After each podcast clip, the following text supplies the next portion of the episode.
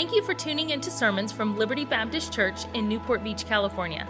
Our goal is to help you know God more and take the next step in your spiritual journey, no matter where you're at.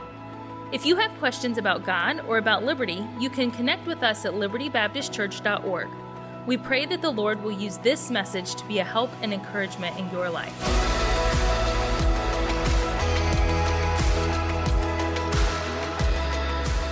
Well, if you take your Bibles, Matthew chapter number 5, Matthew 5, and uh, we're going to be in Matthew 5. I, I told you that I'm going to share a few uh, of the thoughts. This, some of these things are, are, similar to what I shared uh, to our young people this morning in secondary chapel, but uh, I'm saving, I preached a lot longer to them than I am going to to you tonight. I probably preached 45 or 50 minutes to them this morning. I'm saving you about the first 20 minutes of uh, introduction. But uh, when we went to Proverbs with the young people this morning, and we looked at a dad talking to his son, Solomon, Solomon talking to his son, Rehoboam. And in Proverbs 7, he tells his son, he says, Son, I wish you would listen to me. I, I wish you would take my wisdom. I wish you would take my, my teachings, because if you would, he said it would keep you away from some relationships, specifically the strange woman in Proverbs 7. It would keep you away from some relationships, some influences, some things in your life and there's a verse at the end of Proverbs chapter 7, I want to say it's verse 24, 26, something like that. It talks about the fact that when you allow certain things into your life, before you know it, you've gone too far. And the Bible says, before you know it, you've it, it, it's it, as an ox goeth to the slaughter, you know, and you don't even it, the, the wording it says, and knowest not that it is for his life. There are things that we can allow into our lives that create, and, and some of the temptations for young people are the same as they are for us old people, and others of those temptations are different, and some of the things that adults struggle with are different. But there are some things that Satan can get a stronghold that can come into our lives that we don't even, re- and before we know it, he uses the picture of an ox going to the slaughter. And I asked the teens, now, Steve, what's stronger, you or an ox? You'd like to think you. We all know the truth an ox. But the fact that we can go to any uh, uh, many restaurants and order steak or hamburger shows us that every day there are steer and cows and, and being led to the slaughter by one person one chain one leash. Now if they knew what was happening there's no way they would go but why do they allow them themselves to be led to their death that their destruction? Because they have no idea what's happening to them and that's the picture solomon uses to his son certain things can come into your life that will destroy you before you even know what happened. In that chapter, he uses specifically a wrong relationship, temptation, lust, a physical relationship with somebody that you ought not be involved in. That's what he uses in Proverbs 7. He talks about that again in Proverbs 5. And then I took him over where we are in Matthew chapter number 5 today. And I want to talk to us, and I guess the title of my message for you is different than it was for them but some of the same truths. My title for you is What's Offending You? Now, when we think of the word offending, we usually think of who made you mad, right? That, that guy on the way to church today on the 405 that cut you off, he offended me. That person at work today that said something unkind, they offended me. Well, that's not necessarily what we're talking about here. Uh, we're using that word in the way that Christ uses it. And really, it's, it's what is it that is tripping you up? What is it that is hurting you? What is it that is destroying your life? What is offending you? And I don't know the answer. I could try to list a whole bunch of things. I, different people struggle with different things. Sometimes what offends us is a bitterness in our lives. Toward, as, an, as adults, the longer you live, the more people you've had that have hurt you. And if you're not careful, I think I might have preached on this a little bit on Sunday morning, a little bit. Did I talk? A, I can't remember where I preached recently, but I talked about that bitterness that springs up and defiles many.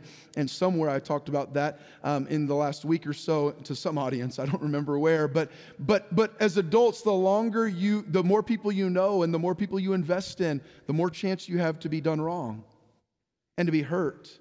And if, you're not, if you don't deal with that, bitterness springs up, and bitterness can offend you.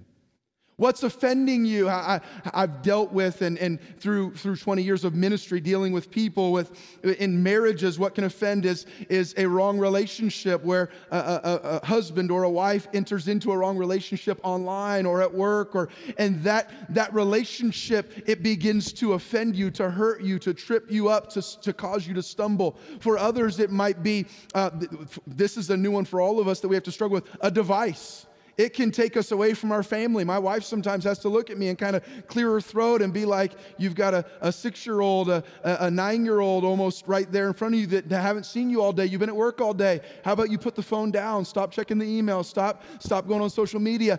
And if we're not careful, a device can, can creep in and can offend us, and it might be online content. And, and the statistics say that, that, that pornography and things that are out there, they are having great effects on lives. And even Christians, non Christians, pastors, uh, teenagers, all of that. I don't know what it is. I'm not talking about a person that made you mad. I'm talking about something in your life that you've allowed in, that Satan's got a stronghold. For some, it might be a substance. What's offending them is an addiction to a substance, to a, a, a prescription drug or an illegal drug, or maybe uh, uh, uh, allowing alcohol to come in and control their lives, and that's offending them. It's, it's destroying their marriage, it's, it's destroying their family, it's destroying. And we talked about the fact that with all sin, nobody gets involved in any sin, whether it's bitterness, whatever, all the things I mentioned and things that I haven't mentioned, thinking, you know what, I can't wait till this destroys my life. Anything that creeps into our lives, we often either don't recognize it or we think I can control it. Nobody, nobody takes the first, uh, uh, uh, uh you know, uh, tries the first um, um, illegal drug, illicit drug, and, and, and thinks, I can't wait until I'm in rehab and I've lost my job and I've lost my family and, and I'm homeless. I can't wait for that day. But what happens is things come in, sin, and the Bible says, lust when it's conceived, bringeth forth sin, sin when it is finished, bringeth forth death. Things come in and they begin to hurt us. We come to Matthew 5. Matthew 5 is the Sermon on the Mount. Jesus preaching there that Sermon on the Mount, and early in his ministry, people have begun to follow him. And really, it's a, it's a wonderful sermon. If you ever think I preach long, go there. It's a pretty long sermon. And, uh, and, and he talks about a whole bunch of different issues. It's where we find the Beatitudes. Blessed are the poor in spirit, blessed are the meek, blessed are all. And we find he talks about a whole lot of things in the Sermon on the Mount. Several uh, covers, spans quite a, a bit of the gospel here. And he's really teaching these newfound followers what it means to be a Christian. All they knew was religion, some of them, the Old Testament Jewish rules and laws. And he's teaching them that, that, this is what it means to have a relationship with Christ, to follow me. Here's what it looks like. And it looked a whole lot different than what they were used to in their religion. It looked a whole lot different than what they were used to in the Old Testament. And he comes to, to uh, Matthew chapter number five, and let's look at verse number 27. He says in Matthew 5, verse 27, Ye have heard that it was said by them of old time, Thou shalt not commit adultery.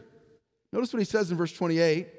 So that's what you were used to. Verse 28 But I say unto you that whosoever looketh on a woman to lust after her hath committed adultery with her already in his heart. That's a pretty tough verse. Because I, I, don't know, and I hope that it's not a, a, a non-stop, never-ending thing for every man in this room, but I don't know if, if any man were to be honest, that there's any man that could say that they've never looked on a woman to lust. That's a, a natural temptation. That's a, it's a God given desire that gets perverted because of our, our fallen sin nature. But Jesus, what is he teaching here? I don't believe what he's saying is, well, once you've looked on a woman to lust, it's just as bad as committing adultery, so you might as well go commit adultery and, and just forget it. You can't. I believe what he's teaching here is you have focused on the external. The old rules used to said, you've heard it said in the old time, thou shalt not commit adultery. As long as I don't, I don't externally do the wrong things. And Jesus said, under grace, I'm taking it to a whole new level. I want you to focus on your heart, your thinking. I, I want you to be right internally, and the external will take care of itself. And he, this is a new thing. He says, he says, uh, he says, uh, you've heard it said in the law, don't commit adultery. Well, they, they knew that. That was a really old law that comes back from, from the law given to Moses. Thou shalt not commit adultery. He said, I'm telling you, I'm taking it to another level. As a Christian, it's not just about, well, I didn't get involved in that, but my heart was wrong, my thinking was wrong. No, I want to control every part of you, not just the external, the internal. Notice what he says in verse number 29. Would you read verse 29 aloud with me? Ready? Begin. And if thy right eye offend thee, pluck it out and cast it from thee, for it is profitable for thee that one of thy members should perish, and not that thy whole body should be cast into hell. That escalated quickly.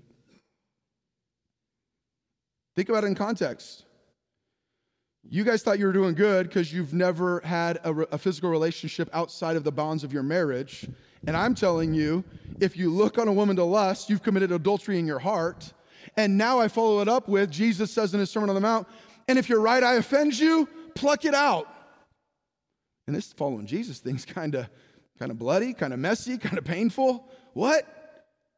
Again, I don't believe literally he's saying if you have ever looked on a woman to lust, okay, find a knife and pull your eye out. What is he saying? He says here, if your right eye offend thee, pluck it out and cast it from thee. For it is profitable that one of thy members should perish, and not that thy whole body should be cast into hell. Verse 30, he says, he, If thy right hand offend thee, cut it off and cast it from thee. For it is profitable for thee that one of thy members should perish, and not that thy whole body should be cast into hell. If there's something in your life, don't allow that thing to keep you from following God. Get that thing out of your life. I believe he's using an analogy, an illustration illustration, I don't think he's telling people now, if you've ever done something wrong, if you've ever stolen something, now in some countries, if you steal something, they do cut off your arm, they do cut off your hand, and, and surprisingly, in those countries, they have a very low shoplifting rate. But, but I don't think, I, what he's saying is, as, as you're following Christ, there are some things, even if it's painful, even if it's close to you, even if you can't imagine life without it, there are some things you need to, he said, pluck it out, cut it off. You need to get out of your life if you're going to follow me, if you're going to be a disciple, if it would be better for you, and what is he saying, to get rid of that in your life. And so I ask again, what's offending you? What is it in your life that is causing you in your life to stumble, to, to not be the, the Christian that you should be, to not be the follower of Christ that you should be. What did Jesus say as he's preaching here to some that were followers and to many that were not? What is he saying? He's saying, don't hold on to those things They're going to keep you from truly following me. And I want you to see four things about the analogy, the word picture that he uses in your life and in mine I think we should ask, okay, God, what is it in my life, the application for us tonight? What is it in my life that you want me to get rid of? And I want you to see four analogies, four, four thoughts from what Jesus tells them uh, regarding that, this idea. Number one, number one, if you're going to get rid of it, number one, it's personal. He said, Thy, if thy right eye offend thee. It's something close to you. It's a huge part of your life. I can't imagine living life without one of my eyes. Your eyes are one of the most important things. It's why when there's a large group of people, that, maybe in military or in in law enforcement, they want to get rid of. What do they do? They throw out tear gas. Why? Because if your eye gets something in it, it incapacitates the rest of you. You can't, you can't function if you can't see. And Jesus says here, this is something that's going, it might be something that's very personal to you, but if it's keeping you from following me the way that you should, get rid of it. It might be a job. It might be a, a relationship. It might be a social media. It might be an app. It might be a device. It might be bitterness. It might, what is it? He's, I believe as he's preaching, what is it in your life that you've allowed in? And it might be something very personal. You can't imagine your life without it. I can't imagine my life without my, Jesus said, if you're going to be the follower of me that I want you to be, if there's something there that's offending you, no matter how personal it is, get rid of it. Number two, what does he say? what do I see from this, this analogy? Not only is it personal, but to follow Christ at times, to, to, to get rid of some things in our lives that ought not be there, it's painful. You ever get something in your eye? How many of you? You, uh, you, you, you've touched you know, peppers, maybe cooking. I've done it where I've touched some peppers and then I rub my eyes. You get something in your eye, it's painful. Uh, you ever get poked in your eye, maybe playing sports or somewhere else, something pokes you in the eye, a stick, man, that's painful. It stops everything. I can't even imagine the idea of gouging my eye out or cutting my hand off. I can't imagine. And Jesus says, I don't care how painful it is to get that out of your life, it's not worth you going to hell and keeping it. Well, I can't imagine and I talked to the teenagers this morning a little bit about devices and apps and some other things. And well, I can't imagine, I said it would be better for you to go into adulthood with a flip phone than to enter into adulthood with a smartphone and have created a bunch of, uh, of addictions and things that you can't control and relationships and content that you've watched. And I can't imagine that.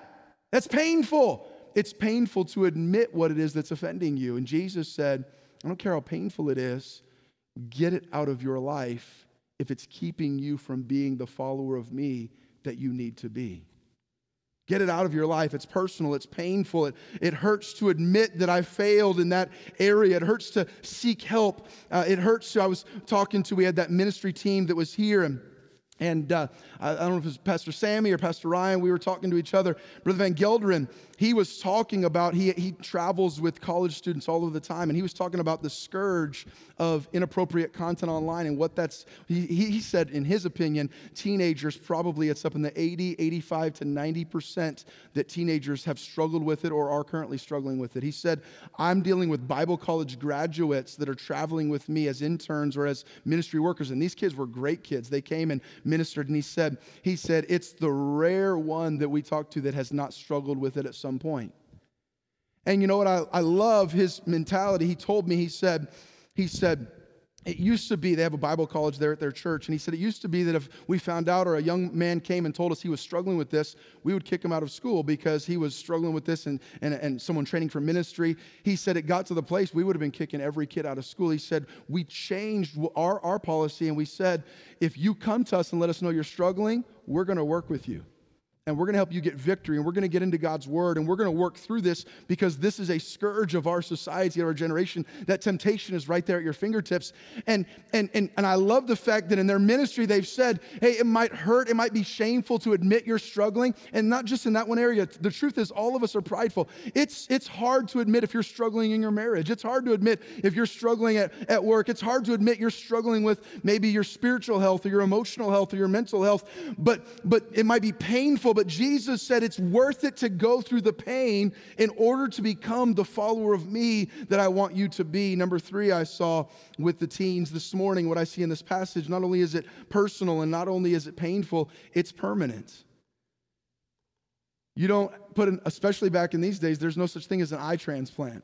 Now you can put a, a hook back on, and I don't know today, I don't know if they have like robotic eyes or just glass eyes, but you pluck the eye out, you cut, what's, what's it's going to change you. And you're going to have to make some changes in your life to become who I want you to be. But it would be better for you to make those permanent changes than to enter into hell without ever making those changes as he's preaching. To, to, be not, to not be the follower of me that I want you to be. It's permanent. And then lastly, what I see and the challenge to you and to me is it's worth the pain. Verse number 30. Would you read verse 30 aloud with me? Ready? Begin. And if thy right hand offend thee, cut it off and cast it from thee, for it is profitable for thee that one of thy members should perish, and not that thy whole body should be cast into hell. That's, that's an interesting word. It is profitable to thee. You see verse 29? Verse 29 If thy right offend thee, pluck it out, cast it from thee, for it is profitable for thee. I don't know about you. I wouldn't describe having my right arm amputated as profitable. Having my right eye plucked out, losing it, I wouldn't describe that as profitable. And you know what Jesus said? It's profitable. I can't imagine my life without that. Whatever it is that might be in your life, that it's, it's greed, it's lust, it's anger, it's, it's an addiction to this substance, it's whatever it is, I can't imagine my life without it, and it would be so painful to get it out of my life. And you know what Jesus said? It's worth the pain. It's worth the hard work of walking through that which is offending you of facing it, of dealing with it, of maybe the shame of admitting it and walking through that. Jesus said it's worth the pain. And, and, and my, my message tonight, my question tonight is what is it in your life that's offending you? It's worth the pain, the hard work of going through that. Of uh, some pain is worth the benefit. It's better to have that pain and be the follower of Christ you should be than to not face that pain and to destroy your life with that which is in there that's offending you. None of us like to admit we need help in an area. Well, maybe some of you do. I don't. By nature, I don't think hardly any of us like to admit I'm weak in this area. I'm struggling. This is offending me. This is really dragging me down. This relationship isn't what, what I need. This, this activity, I got, I, have gotten addicted to that. I, I, I spend all my time now, instead of things that matter for eternity, I, I waste all my time on video games or I waste all my time in television. I waste all my time just messing around. Whatever it might be, I, I, I, I um, um, my, my whole life is distracted by these things. And Jesus, talking to them, he said, said, it's not just about the external fruit. I want you to take inventory of those, those things, the innermost things. And then he said, and if there's something inside that's offending you, deal with it. By the way, to deal with it the way he said, it's going to be pretty obvious that you dealt with it. Other people are going to know if you pluck your eye out or you cut off your arm. And Jesus said, I don't, don't worry about the shame or whatever. There is, it's profitable for your pain.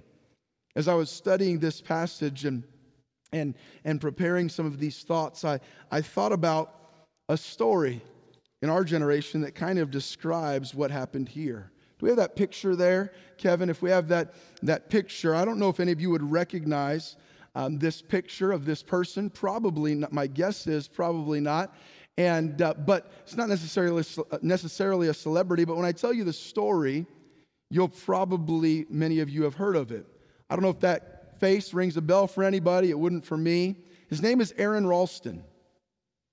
Aron Ralston, um, you might have heard of him. He was really just kind of an outdoorsman. He went hiking and would go hiking a lot, go, go in canyons and things.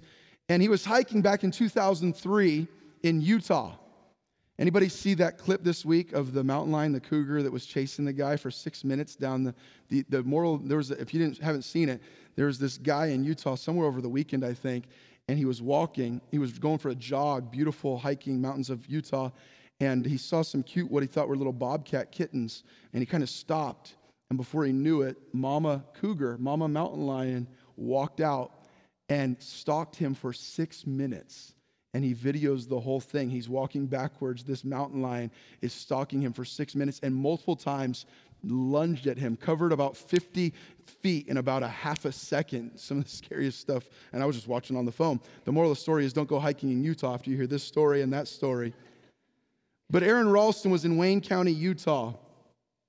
He was, he was by himself, canyoneering alone in the Blue John Canyon. And while he was descending into one of the slots there, a suspended boulder became dislodged, and some of you might have heard this story. It crushed his left hand, and then it rolled over and it pinned his right hand, his right arm.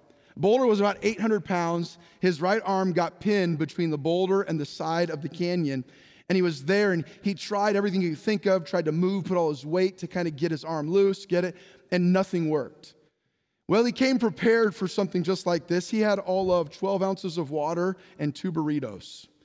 You need a little bit more than that to survive something like this. And he thought, he hadn't told anybody where he was going, he hadn't let anybody know where he was hiking.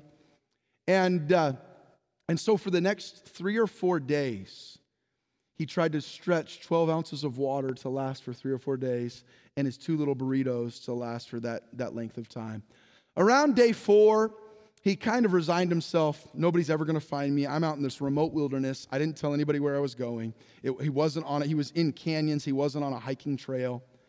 He said, I'm going to die. In fact, he took, he said it wasn't even as nice as a Leatherman. He took a little pocket knife, little multi use tool. He said it'd be the kind that if you bought a $15 flashlight, the one that they gave you for free. That was, that was the level of what he had there. He took that and he carved his name into the sandstone with his date of birth and the date, that date, his date of death. He recorded on his cell phone videos, goodbye videos to his family. And he began, because he was out of food, he hadn't slept, he was out of water, began to hallucinate. He said one of his dreams that night, or his hallucinations, was that his future self was playing with a child, with, with a child, and he was missing a part of his right arm. And he said that, that hallucination, that vision, that dream gave him the hope that he might make it and kind of gave him the hope to try to do something. And, and I'm not going to get too graphic because if you have a squeamish stomach, stomach, this story can mess with you very easily. But he took this, I do have to tell a little bit of it. He took this dull, multi use tool and he tried to amputate his own arm. And he realized this thing wasn't going to cut through bone. And so he took with his body leverage and he snapped both of the bones in his own arm. And then he, he took his CamelBak water thing, those backpacks that you can drink water out of, the tube from that. He created a tourniquet and he amputated his own right arm. I can't imagine. I don't know how you stay conscious during that. I don't know how you stay alive during that. He's been five days, at this point, it was the fifth day, five days on 12 ounces of water and two burritos. I can't even make it five hours on 12 ounces of water and two burritos. And the story is told, true story. He rappelled about 65 or 70 feet down that canyon. And then he began to walk. He was eight miles from his car. He began to walk, and about six miles out, uh, a family that was vacationing from the Netherlands saw him coming across, and, and they saw him and called for help, and a helicopter came, and he was rescued about four hours after that. And, uh, and, and, and he ended up, they took him, of course, to the, uh, to the hospital, and he ended up uh, living there. And as I thought about that story, I asked myself, do you think that he enjoyed that experience and enjoyed that pain? Of course not. But do you think he was glad that he made that decision? Sure. If you asked him today, was it worth it to cut off your arm in order to live? What do you think he would tell us today, some 17 years later? Sure, of course. That pain was worth it. He, would tell you, I'm glad that I cut off my arm to save my life. And, and here's the, the thought, and, and just a simple truth here. And for us, what is it that's offending you? That thing in your heart that nobody knows about. When I say offending, not upsetting you, but it's dragging you down spiritually, it's drawing you away from God. It's, it's that thing that your wife doesn't know, your husband doesn't know, your friends don't know. That thing in your life, that bitterness towards somebody that you can't let go of. That hurt that you can't, and it is destroying you. That, that addiction to a substance or to a device, that workaholism. I, I've just got to work more. I've got to make more. I've got to earn. I don't know what it is. What it, but Bible says you cannot serve God and mammon. There are all kinds of things that can get us off track in serving God to be the followers He wants us to be. And all of us through life, how many of you have figured out at, at different stages of life, there are different things that can get you off track? What is it in your life that's offending you? That's causing you to stumble, that's, that's bringing you down spiritually. Jesus, as he preaches the Sermon on the Mount, he said, I don't, I don't care how personal it is, how close it is to you, how much you couldn't imagine your life without it. I don't care how painful it is. I don't, I don't, you say, well, it's permanent. If I do that, my life will forever be different. I don't care how permanent it is. What did Jesus say? It's worth the pain. And what did he say? He didn't say, kind of limit it in your life. Well, let me just do it in moderation. Well, let me kind of change it. Jesus said, if it's offending you, pluck it out. If it's offending you, cut it off. That relationship is bringing you down, and I'm not talking necessarily if, if it's a marriage relationship, get help. I'm not saying cut off your marriage relationship, get help and, and seek counseling and, and get victory. But whatever that is in your life, that Satan has allowed, your flesh has allowed to lead you a, into, on a path you shouldn't be on, what did Jesus say? Deal with it. Don't worry about the shame. Don't worry about the guilt. Don't worry about how it makes you look. Well, everybody's going to know there's something wrong with me. My eye's missing, my arm's missing. Jesus said it would be better to follow me into heaven without an arm to end, end up in hell with two arms. What is he saying? There are some things that are not worth holding on to if you want to be a follower of Jesus Christ. I don't know how that speaks to you today. But for me, it reminds me don't let that, because I become comfortable with it, don't let something come in and destroy God's plan and God's purpose for my life because I don't want to do the hard work of dealing with it. It's okay to not be okay. Deal with that thing in your life, that besetting sin that's offending you. Get help, seek help, talk to somebody, get accountability. That's what the church is for. Bear ye one another's burdens. Walk, let somebody walk through that with you. It's all right if if if you need, the Bible talks about in the multitude of counselors, there's safety. You need somebody that's walked through that path before to help you. You're struggling in this area or that area.